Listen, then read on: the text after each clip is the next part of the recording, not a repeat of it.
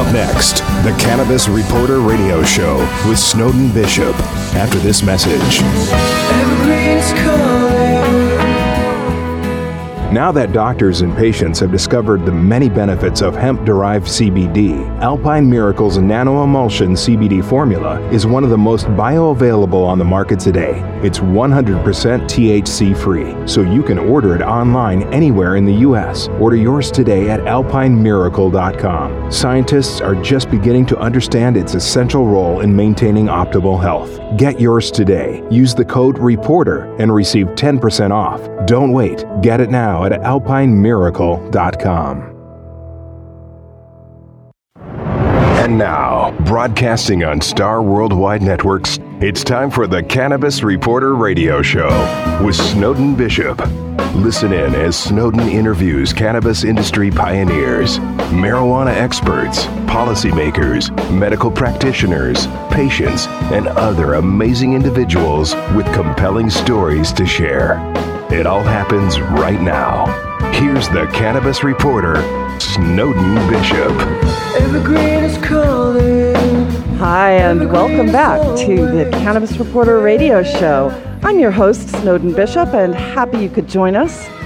If you know anything at all about cannabis, it's hard not to roll your eyes every time Attorney General Jeff Sessions threatens to enact his anti marijuana agenda. While a growing number of lawmakers fight back with introducing new pro cannabis legislation, that's proven to be an exercise in futility since cannabis bills rarely see an up or down vote. Why remains a mystery, although, if I were to hazard a guess, I'd say that there are still too many elected officials that would rather capitulate to Sessions' reefer madness rhetoric than risk alienating their anti marijuana campaign donors. The only other explanation would be ignorance. But whatever the reason, it will take relentless pressure from the voting public to stop the madness. While a vast majority of Americans favor regulation, few feel really compelled to pick up the phone and urge their representatives to take action. There's really no sense of urgency unless they realize why U.S. drug policy has done more harm than good.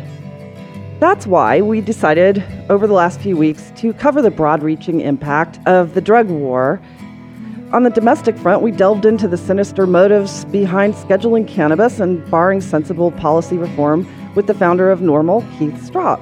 On the judicial side, we heard from Judge Gray about the overblown expense of prosecuting drug crimes and the injustice of harsh sentences for minor drug offenses. And on the global front, we spoke with Mexico's former president Vicente Fox about the disastrous diplomatic consequences of U.S. drug policy and ways in which legalization could prevent the devastating loss of life caused by that military style enforcement.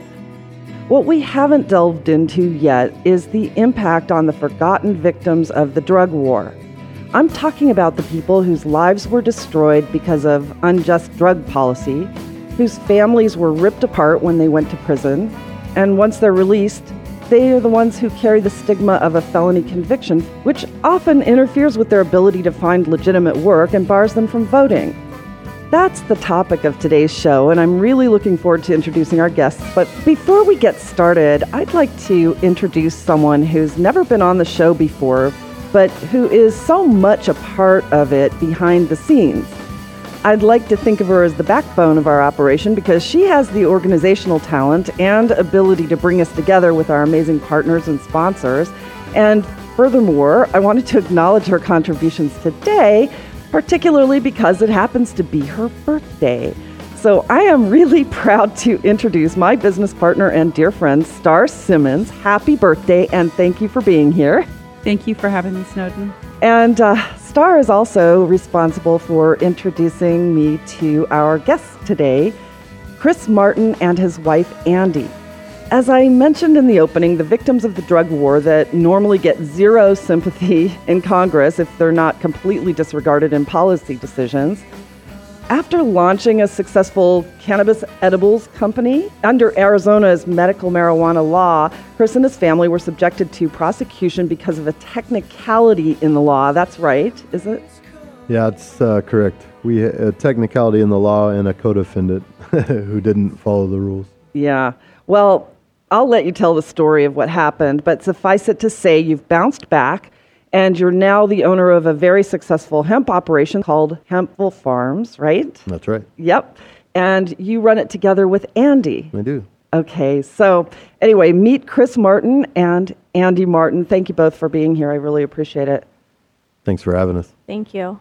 So I want to just jump right into this story because it broke my heart. And reading about it, it just seems as though you were just part of that machine that is that police industrial complex that we have that perpetrates unjust laws, especially regarding marijuana offenses. Tell me about what you were doing and why this happened to you. Well, we'd have to go back a, f- a little bit to really get to the beginning. Uh, I came out here to play baseball on a scholarship in 1995 at uh, Yavapai College. And three months after I came on full ride, I had a joint in my dorm room, and my room had been on a routine search list because my roommate liked to drink and party. And we got put on a list for being a little too loud. They came in, searched the room, and found a joint. And I did three years in prison for a possession of a dangerous drug charge in a drug free school zone. Uh, the reason I went to prison on that charge is because I came from a, a rough childhood, group homes and foster homes. So instead of the judge realizing I was a one percenter to make it to that point at all, um, he decided to take my full ride scholarship. So what that did essentially, 20 years down the road, is uh, label me as a historical felon. So anything that I did after that is null and void uh, on the good side of the law. On the bad side of the law, it elevates all of my charges. So 21 years, no no charges, own businesses, own football team, coach, a dad, a husband, lot, lots of positives, um, but that, that one negative. We we started an edible company in 2009. Pretty much, I was diagnosed with Crohn's in 07. We got our cards in 10, and we were growers. We were caregiver growers, and then. Um, with no dispensaries to get your medicine, nowhere to, to take your flower once you grow it. After we finished our, our crop of 25 plants, I mean, we, we were looking at, you know, 30 plus pounds of flower. Uh, we don't want to be black market drug dealers. We, we can't throw it in the trash. It's medicine. So we started our edible company. We felt like it was the best carrier to get it to the masses, whether it be children, elderly, the sick, and we had really good relationships with uh, uh, the organizations in town, Safer, and and uh, other groups that were helping us get our products to the patients. Um, and essentially, I think what happened was uh, a couple things. it was a perfect storm. My business partner, um, we had an investor step in and saw that we had an amazing brand with an amazing product. We just didn't have any funding. So he came in with funding, bought us, got us a kitchen, and got us established and told us what we thought to be the truth that he was consigning our products to the dispensaries as they would open. So, as my wife and I would do our weekly inventory and notice that our, our, our inventory would drop, there's no revenue. That we have no way to access our bank account with this partner. Um, they do, but we don't. And so immediately we have red flags everywhere going, wait, this is not correct. This is not, but it's going so fast. The growth is so quick because the patients can't access medicine. It's been three years and there's no dispensaries open still. So there's lots of people sick and dying, and, and we have a lot of demand. And this person, this, this partner, saw the perfect storm and uh, was actually taking our product, selling it for cash, extorting us for the money. And then when he sold it to a cop uh, on undercover on camera, instead of him going to prison, he signs a deal with the state of Arizona and my wife and I were brought under indictment. I was looking at 15 felonies. My wife was looking at 11 felonies, and everything ranging from endangering our children to uh, RICO style felonies because I was in a motorcycle club.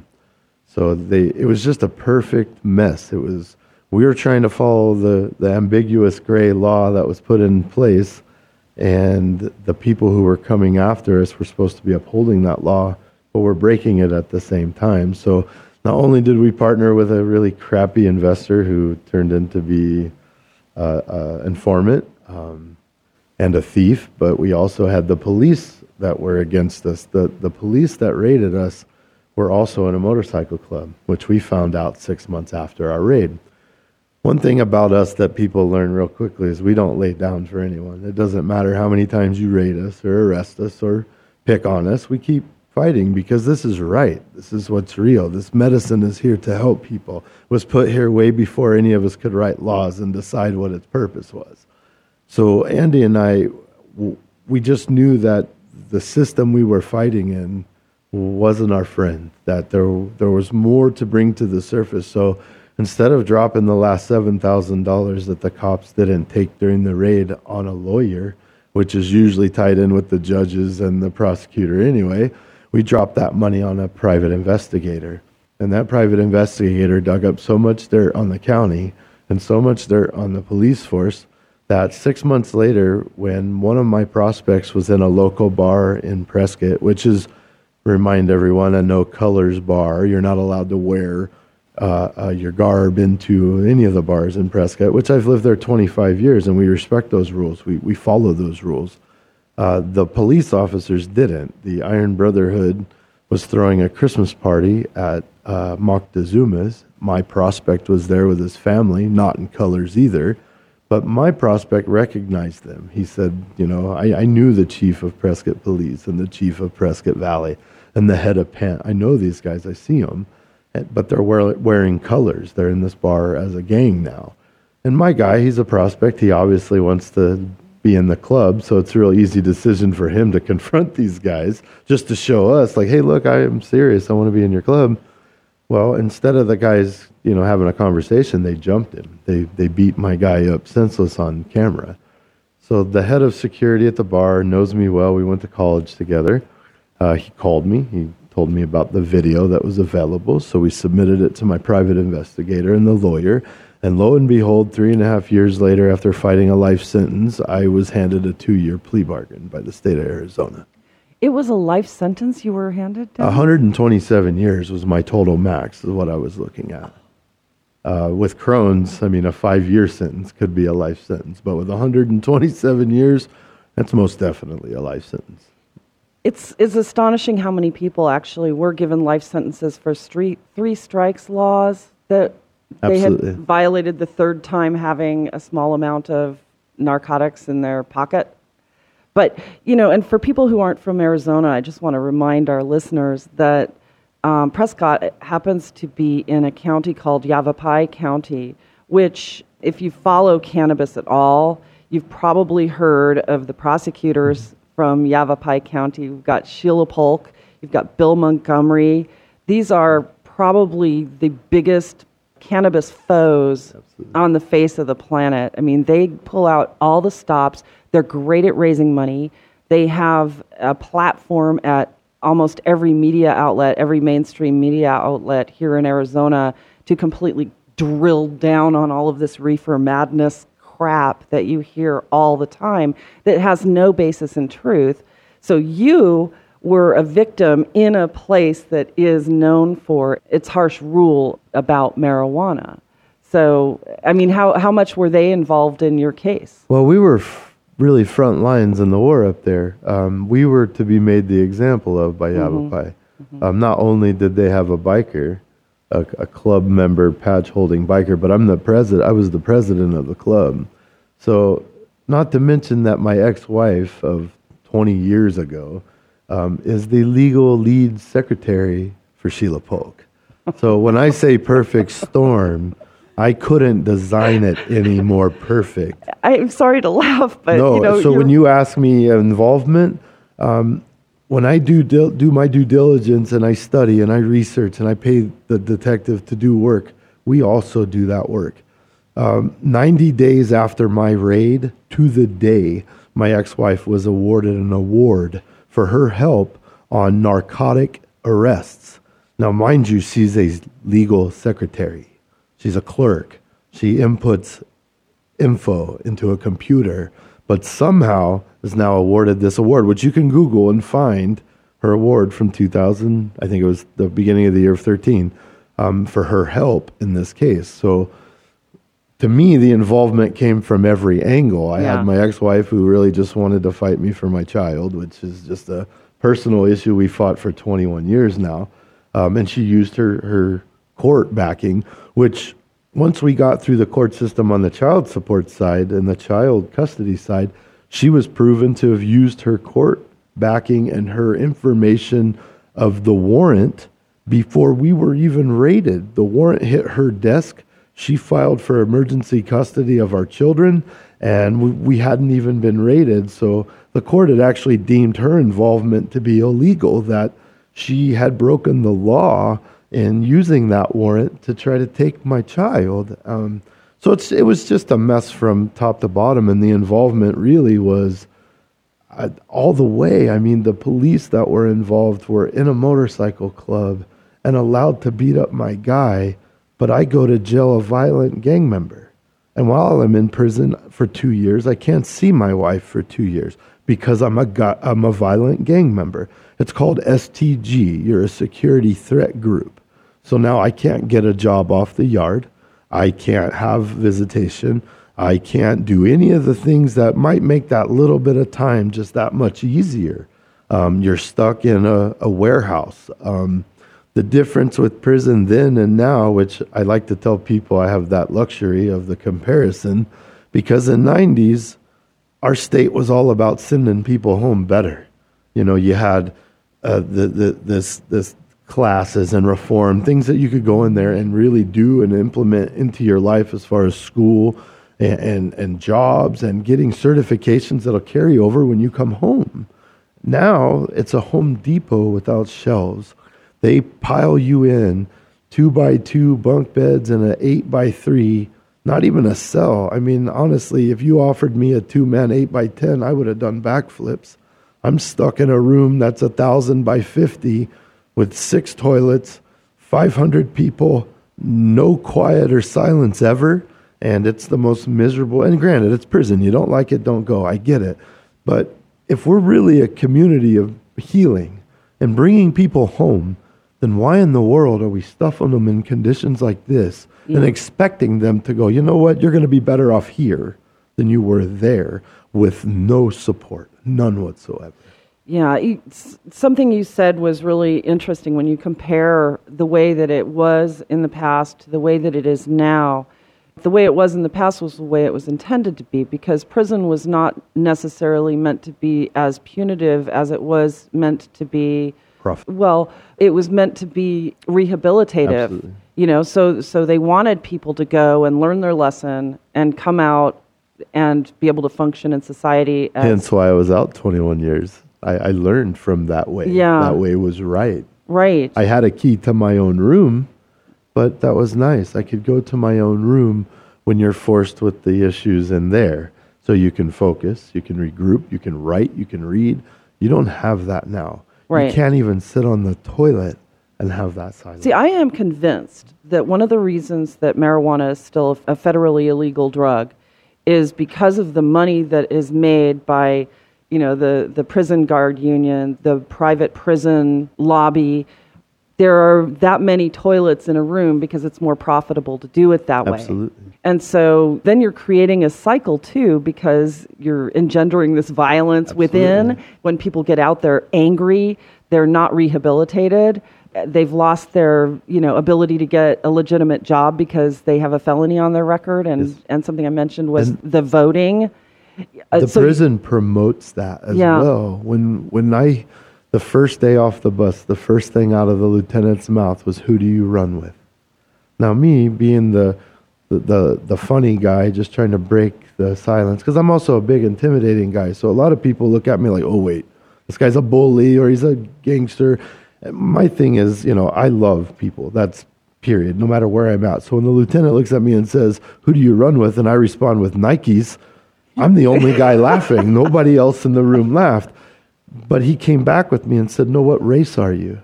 And immediately that shows me where that hate is being passed down from. Now, granted, when you're in prison, it's a whole nother bureaucracy and you follow a whole nother set of rules out of necessity and, and the need to survive. But, and I can tell you that older numbers and guys that have been down a lot longer kind of carry that around as habit, but it's not passed around by them. It comes from the top to keep control. The only way they know who's who of the yard is by keeping that segregation and promoting it. I mean, you're not allowed to share food with another race, but if I have a needle and heroin, we can share all day. That's the unwritten rule in prison today. That is why I stood up and made a stand and said, you know what? I started a program called Coloring Books for Convicts to help people get sober, to help people get their head right, and to show that there's life after prison. It doesn't define you. My wife was the first person to learn and understand that prison life is nothing but contract. From the minute you sign that plea bargain to the minute you walk in there and have to make a phone call, it's contract. The store that you purchase is contract. The visitation that you fill out under the application is submitted under contract if people understood that that's how it's ran because prisons are now traded publicly, they're, they're listed as a real estate investment trust and they're traded publicly. If people understood that, that it's been going that way since 2013, I think there would be changes made. And like you said in your intro, you know, there, there's so many people that don't want to change their stance because of finance or because of anger or, or wanting to look bad. I, I am here to tell you, first person, first point, I've done six years for this plant, and that's just my time behind bars. That's not my prison time. It's not my pay or, or my court time or my probation or parole time. Uh, to overall, I have 19 years, half of my life wrapped up in the court system. If these men would ju- and women would just realize that they made a mistake and own it, no one's mad on this side. Right. We're not mad anymore. We're over being angry because we know we're right. All we want you to do is realize you're wrong and take a step that's it. Yeah. Come this way without, the, there, there won't even be problems from us on this side. We'll even welcome you. Realize you made a mistake and just say, hey, you know what? We made that mistake and we're willing That's something change. we were talking about. Well, with Judge Gray, we were talking about the hidden cost of the war on drugs, and that is exactly it. I mean, when they calculate how much it costs, they don't calculate how much it costs for the families. No. And and then it was very expensive for us to be in prison. Yeah, very expensive. I, I'm sure because okay, so Andy, you lost the revenue of the business.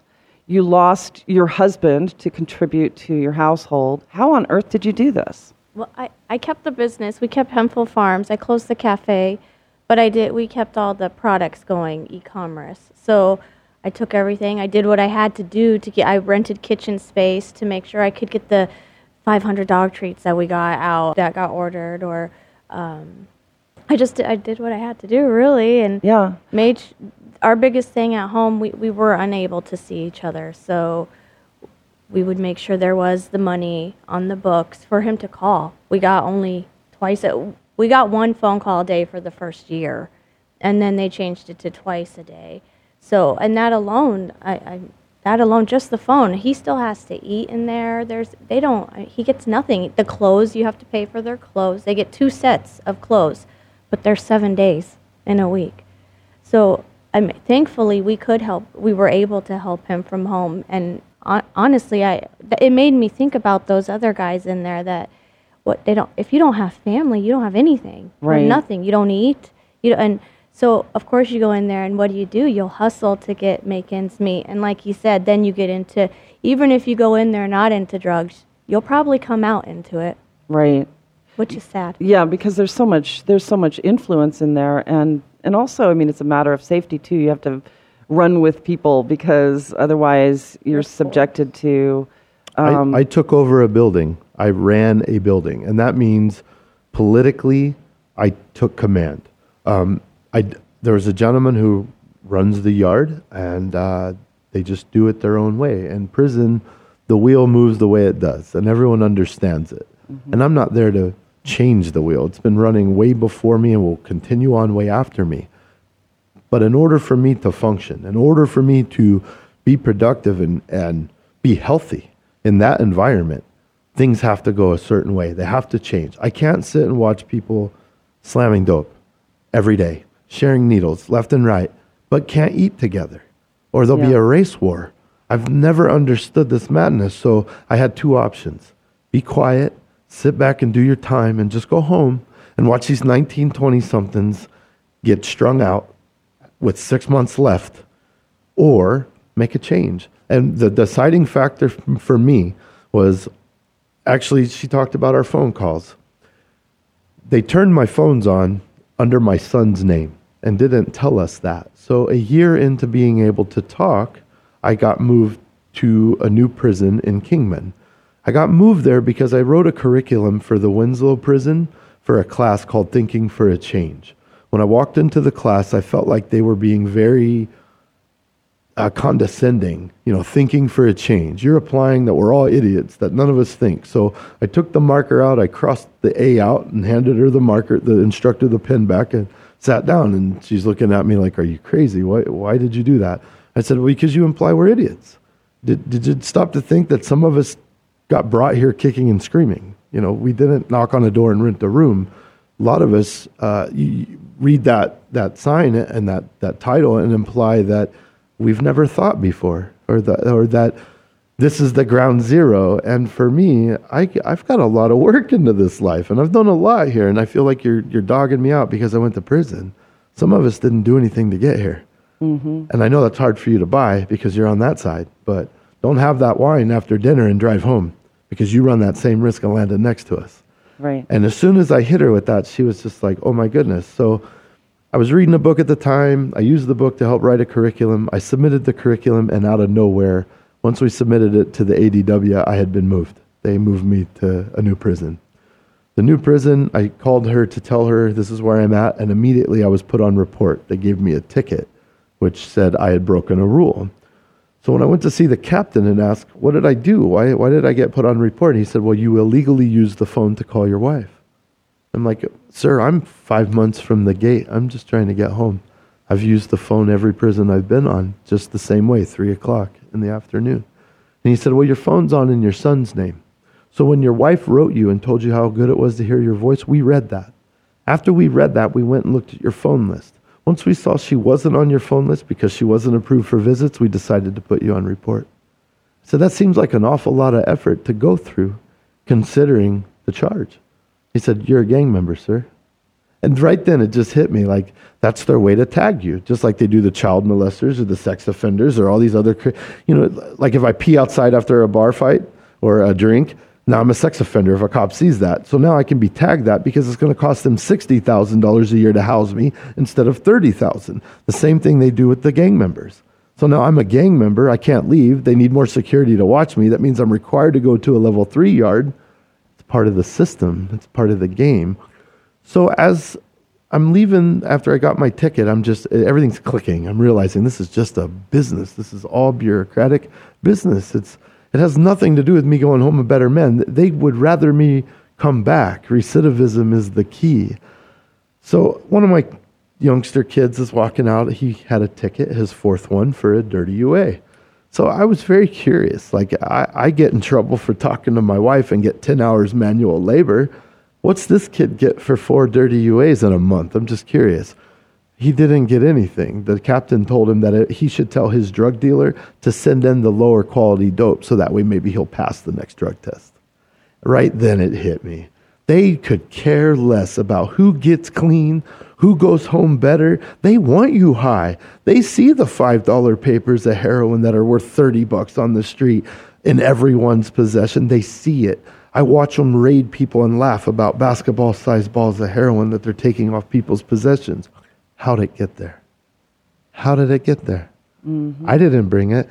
We didn't bring it. We know how it got there.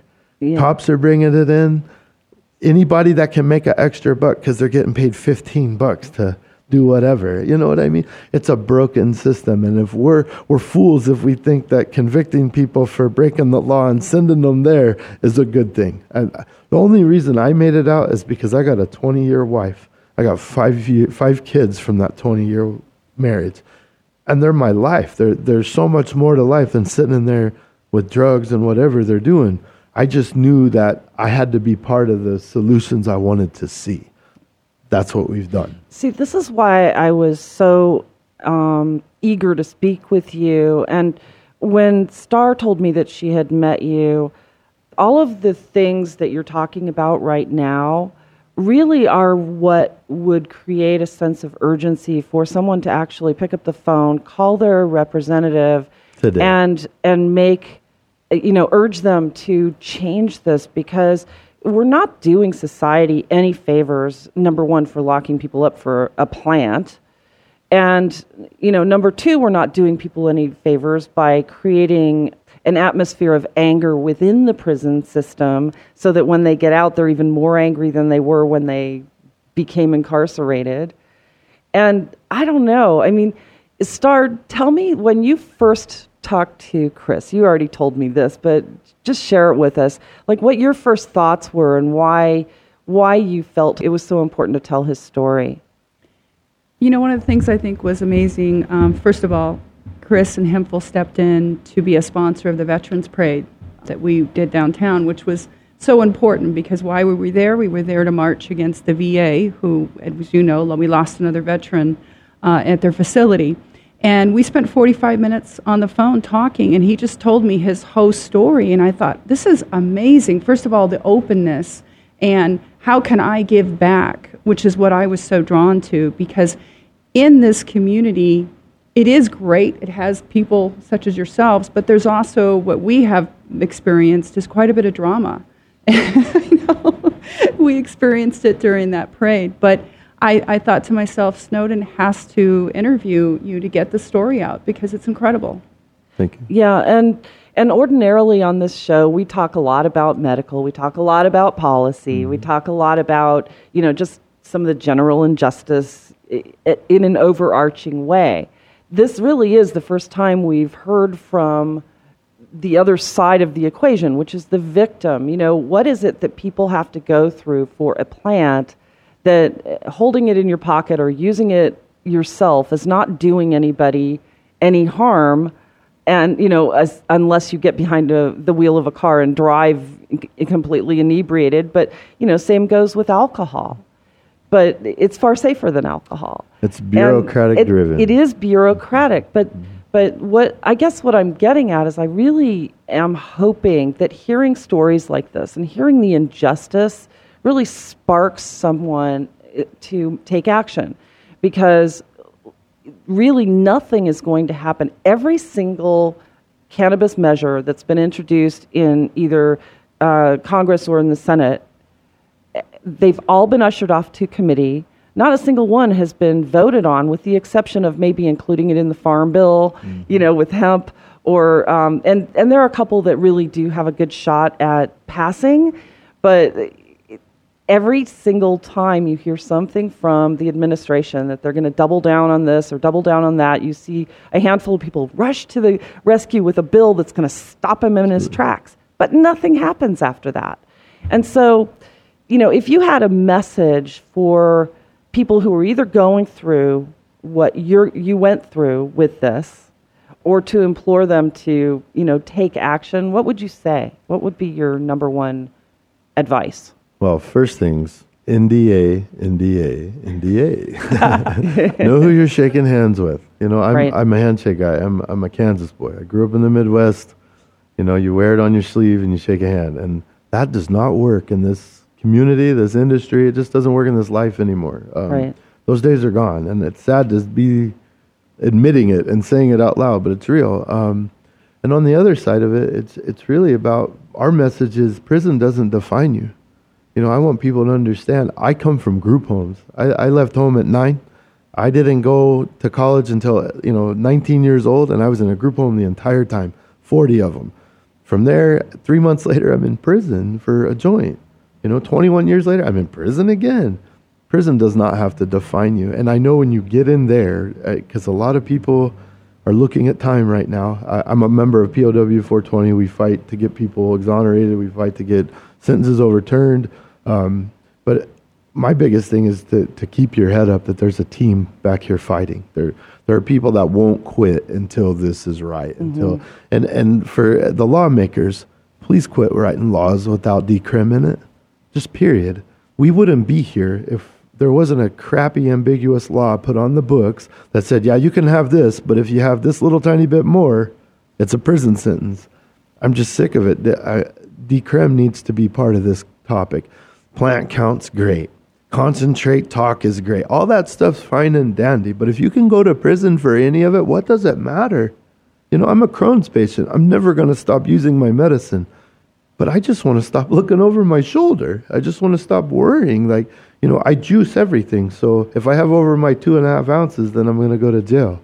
That's crazy for a plant that's never killed a person, ever. Right. It's, it's just crazy to me. Yeah, it is. It is.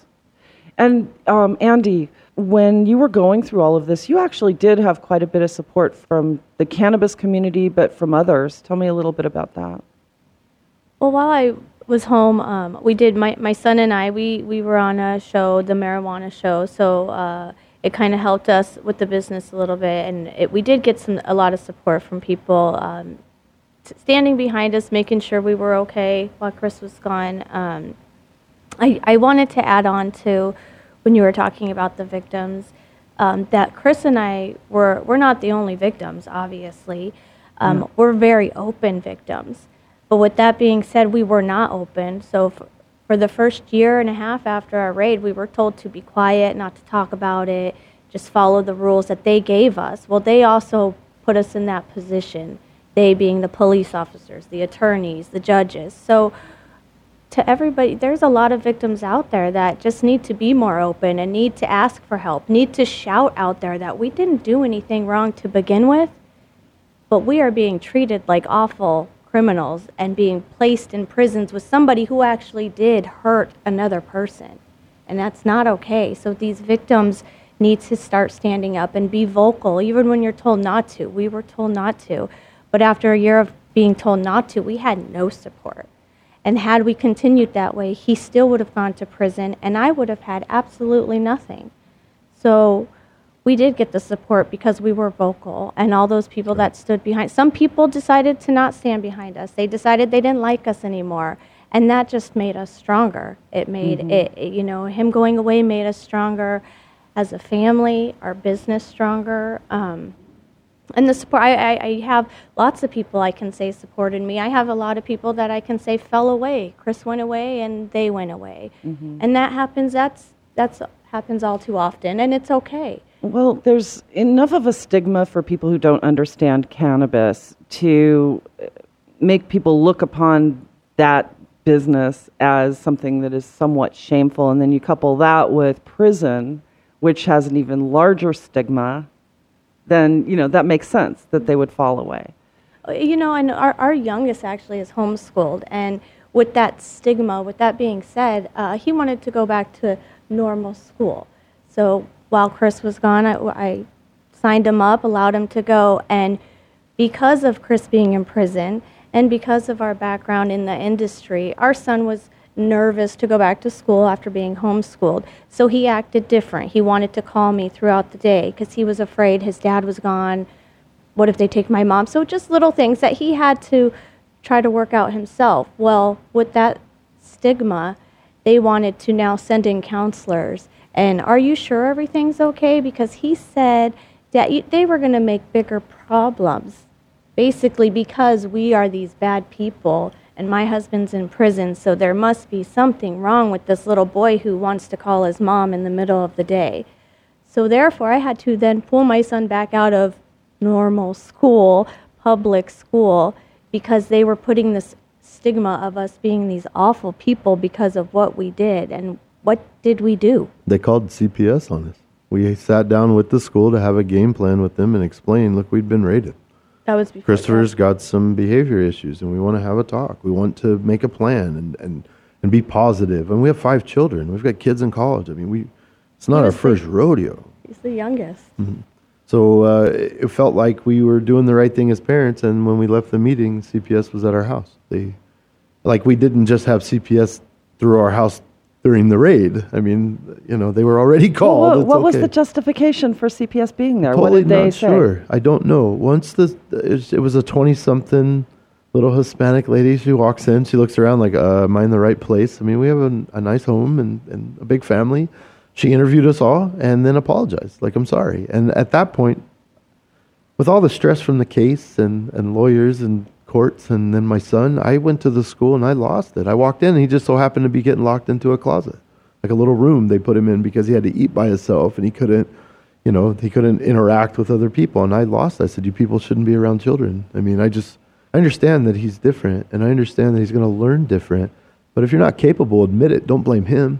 Don't tell me I can't bring him out without him being medicated. Who are you? You're a teacher, not a doctor. I mean, I don't know. It's just a, it's a, it's, It's a, really a shame, It's- and and a lot of children go through that too. They lose mm-hmm. their their parents to and that's the silent part of this war that Right. many people. yeah. That's lose exactly why I wanted of. to bring you in because that this and the is court so side. important. I want people to also, if you question what's going on in your court proceedings, question it. Yeah, Get a second opinion. It's only your life you're dealing with. My court case was orchestrated. If you go to the Arizona Corporate Commission right now and go look at Zonka Gear, that's my LLC for my edible company and my clothing line. I own Zonka Bars and I own Zonka Gear. It shows they were established in 2010 and 2013. It shows it online. Well, now all of a sudden there's a third LLC called Zonka Meds. While I was being tried in court and I was given this plea bargain, there, this third LLC was formed and I was notified by my brother. He said, Hey, look at the site. Did you start something else? It just so happens it's my two co defendants and their defense attorney. So not only did I get set up to take this plea, but they were trying to steal my brand. They tried to recreate my edibles while I'm fighting for my life in court. And now I'm having to civilly sue this lawyer and these two co defendants because they tried to recreate all my stuff and steal it. I wrote the judge, I wrote the bar, I wrote everyone from prison, and they talked to me like I'm an idiot. Like, well, unless your judge rules that he did something illegal, we can't do anything about it. Well, why would the judge rule on something when an attorney is not the one on? to- yeah. he's not on trial. He's the guy stealing my brand. So, if you question something in your proceedings, because we're not lawyers, and they gain, they bank on that. They bank on us not understanding rule of law or not having a doctorate, or you know, they they they they. I mean, my wife should not have been charged with anything. The, her own lawyer told the judge to charge her after he didn't want to accept her plea because the, the her attorney was an ex prosecutor of 20 plus years and understands the system. Plea bargains Was bring he disbarred for doing that? Uh, he should have been. He- Not in our case. But No, because we're no rules. felons, we can't come back swinging. People look at us and, oh, well, whatever, whatever you say, son. No, these are real instances that you can go read about. If, you go to the corporate commissions, it's proof. It, my, how does my two co-defendants and their attorney become the new LLC members and owners? I'm just curious. I'm, and who do I talk to to get that fixed? All I get told is hire a lawyer. Oh, yeah, that's what I want to do. Yeah. Go dro- drop See, some money on another lawyer. Yeah, and and just by nature of being the defendant and being the felon, Stigma ridden. it's stigma ridden, mm-hmm. and there's no sympathy for it. No, so we decided we're just going to grow our brand absolutely as big as possible. We're going to fight their game. I'll hire lobbyists and we'll go do the Yeah. same thing they do and dump a bunch of money at pointless crap. And I mean, if that's how we have to win, then that's how we'll have to win. I mean, if Arpaio can run for state, hey, I, I heard the mayor, I, we're looking for a new mayor, right? I'll try shit. yeah, that's like a beep. And it- it's just funny. I saw he could run for state rep after indictment, conviction, Senator. Yeah, he's running for state senate. Yeah. That's awesome. That's wow. Uh, Interesting. Just interesting. Um, I will lose faith in government if he gets anywhere with that. But anyway, that I digress. That's a whole other show. That's a whole other show. But although apparently he at one point was pro cannabis, but I don't think that's the case Yeah. anymore. I don't know. I heard the same thing about Ducey, and then he vetoed Senate Bill 1337. okay, 32 so backers, You're in the hemp business. Yes, ma'am. I- were you were your eyes rolling when he vetoed that? It's the first time in My, my eyes were rolling and my fingers were Google searching because then I wanted to know his involvement in Vanguard and the incest and and the prison and- system and, and I wanted to know why. I mean, there's only a few reasons of why anyone would shoot that bill down. When you have farmers failing, you have a state that three quarters of it could grow hemp four times a year, and you could produce 50,000 products that this state produces by itself under roof. Exactly. Well, not to mention the fact that it was the first time in I don't know how long that the entire assembly came together And agreed. and agreed on something like 98%. Yes. Uh, That never happens in the state of Arizona. It's completely divided along party lines. This was the one thing that everybody could come together and it got vetoed. Showed me a It just- financial veto. That to me, that's a there's a financial burden there because of the relationship with other corporations. I mean, Apple got brought in here for what I, I believe they brought in what a couple hundred jobs over the next ten years. Yeah. To me, that's not driving your economy. No. To me, that sounds like it's a stock market move. Just saying. And I, you know, I'm just a dumb guy who didn't graduate high school and went to prison twice. But if you read the numbers and if you research the money, follow the money. I mean, he was part of Cold Stone Creamery and the debacle that happened with Cold Stone. So, you know, history repeats itself because nobody listens the first time. That's, Yeah. That's how I see it. Yeah. So I don't know. We've got a lot of work cut out for us as an industry, I think, to overcome the stigma, to overcome the injustice in the law and all of that. But my biggest plea to anybody who's listening to this show or any uh, anyone who's interested in the cannabis movement at all, I really urge you to pick up the phone and call your representative and tell your representative that you want them to pass some meaningful legislation to take the injustice out of the equation. Because hearing your story and there are 2.2 million of you who've gone through this thing and as many or more family members who have been impacted and their children who've been traumatized by this who now live in fear and people who can't legitimize. I mean you're you're an anomaly i think because a lot of people come out angry. They have trouble assimilating trouble finding a job that you know will take someone who has a felony record and you've made something really successful, but what about the people who don't have the knowledge or the wherewithal or the stamina to fight that hard to create a successful business and work around the system? I, don't think know. that's where we need to vote out these people that are in office. Yeah. That's where those changes will take place because people like Polk who run unopposed how many times and no one runs against this woman. I mean, that's where the changes need to be made, but it's just this vicious cycle because if you catch a felony, then you lose your right to vote. Right. That's Right. the first thing they take. Well, and in fact, by his own admission, President Nixon, that that was the reason that one of the many reasons that that he and his administration, you know, unilaterally decided to put cannabis in with heroin and LSD in the schedule of controlled substances because of that very reason why. Take away the left-leaning you know anti-war protesters who were the ones who were also advocating for you know free the leaf. And yeah and It and stifles them. 1970 yeah the- the- if anybody's interested in hearing that entire backstory listen to uh, keith Stroup interview last week. I mean it we went into this whole thing wow. because he started NORML the same Right. year that the Controlled Substances Act was signed into law. Oh, wow. And so he was there as part of that entire Front line. yeah, the entire front line.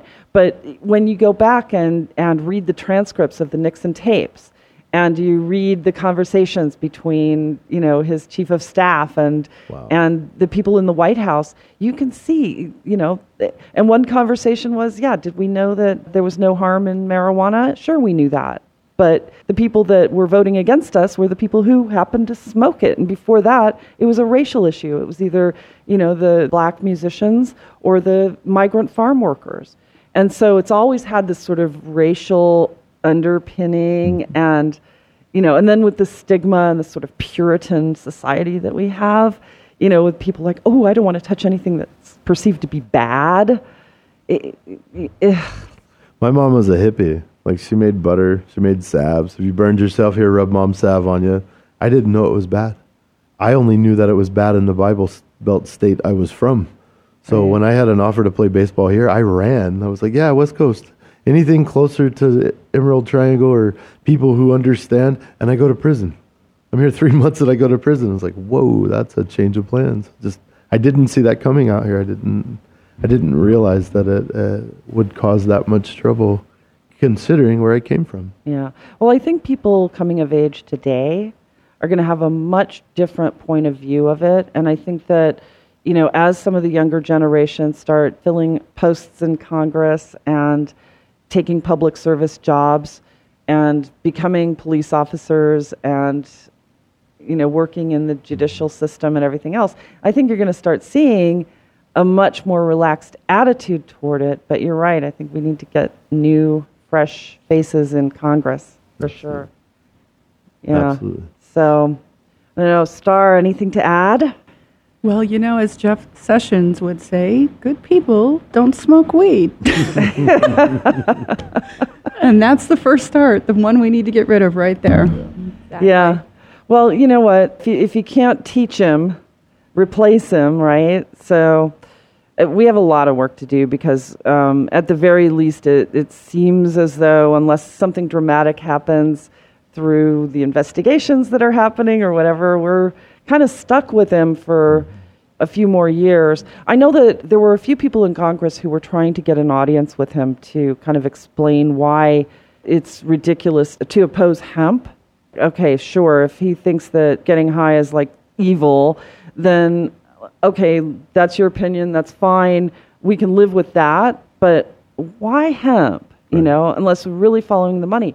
And I would love to be a fly on the wall in those talks because how can you dispute science? How can someone defend a law or a policy that was founded on an egregious lie? Right. How can they? And when you explain it to them in a room and you assume that if they got a law degree, they must be, you know, they must have something upstairs. Watch their faces when they're, you know, when you explain that. I don't know. It's it's, true. interesting. So, true. Chris, any last thoughts? No, I just appreciate you having us on, and uh, you know, we we've traveled from California to Pennsylvania to do stuff like this, and we just appreciate the opportunity to get the story out there. Because, like my wife said in the beginning, we were always so quiet, we were always so reserved about being able to share because we didn't trust anyone for one after what happened, but two, we didn't know who was on our side. It's like, wait, you tell your story, and then everyone wants to blast you.